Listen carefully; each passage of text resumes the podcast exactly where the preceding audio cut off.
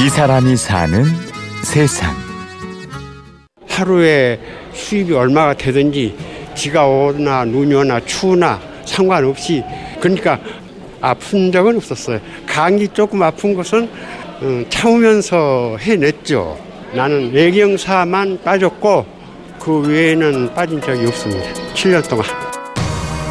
비가 오나 눈이 오나 7년이 하루 같았습니다. 감기 정도 가지고 아이고 뭐 돈 몇 푼 버는 것도 아닌데 하고 안 나오면은 그건 벌써 신뢰가 깨지는 거니까 그런 면에서 나는 이제 에, 신뢰를 얻었다고 자부심을 갖고 있거든요.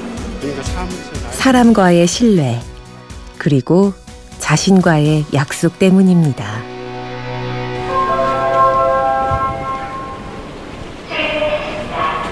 지금 효창 고- 공원역이죠. 3번 출구로 나가서 조용문 씨, 77의 현역 지하철 택배원입니다. 재밌어요. 이런 거리 구경하면서 다니는 게 얼마나 좋아요? 생전 안 가본 거리 구경도 할 수 있고 또 전혀 모르는 사람들하고 잠깐씩이지만 대화도 할 수 있고 좋은 점을 생각하면서 일해야죠. 힘들다고 생각하면 정말로 힘들죠. 애써 재밌다고 말하지만 힘든 시간이 많았습니다. 처음에는 체력도 약해졌고 병도 아직 덜 나을 때여가지고 고생 많이 했죠.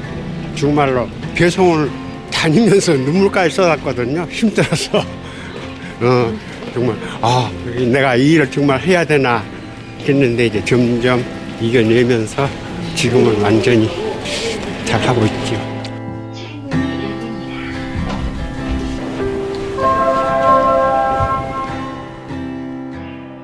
조용문 씨는 일본에서 태어났는데요. 다섯 살 때 해방된 고국으로 왔지만 가난은 여전했습니다. 워낙 가난에 이제 떠들으니까 굶지 않으려고 노력하다 보니까 그리고 이제 그러니까 시골에서는 어 이제 농사밖에 없었거든요.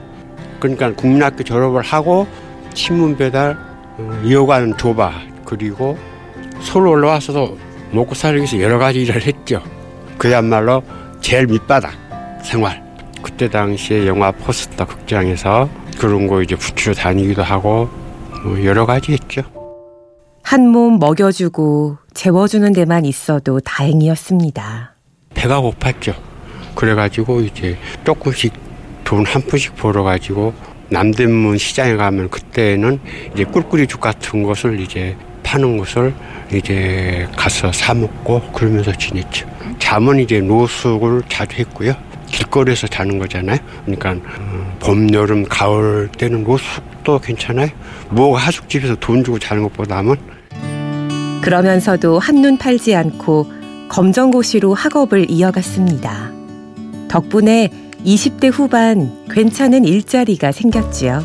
조병사 일용 임- 일용 임무로 들어가 가지고 처음에 석탄 보일러 일용 임무로 들어가서 그 다음에 급사 지금 그 문서 연락하는 거죠. 그 다음에 경비원, 그 다음에 사무직 서기로 공채로 직원들 뽑는 기회를 나한테도 응시할 자격을 기회를 주더라고 회사에서.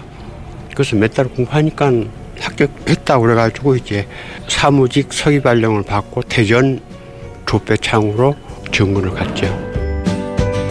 빼어난 실력은 아니었지만 늘 맡은 일에 최선을 다하며 신뢰를 쌓았습니다. 음, 무- 무슨 일을 하든지 열심히 했고 성실하게 했고 책임감 있게 했으니까 당연한 거라고 생각했거든요. 책임감 있게 열심히 노력하고 거짓말 안 하고 사람들하고 친하고 뭐 그렇게 모범적으로 한 것이었죠. 뭐.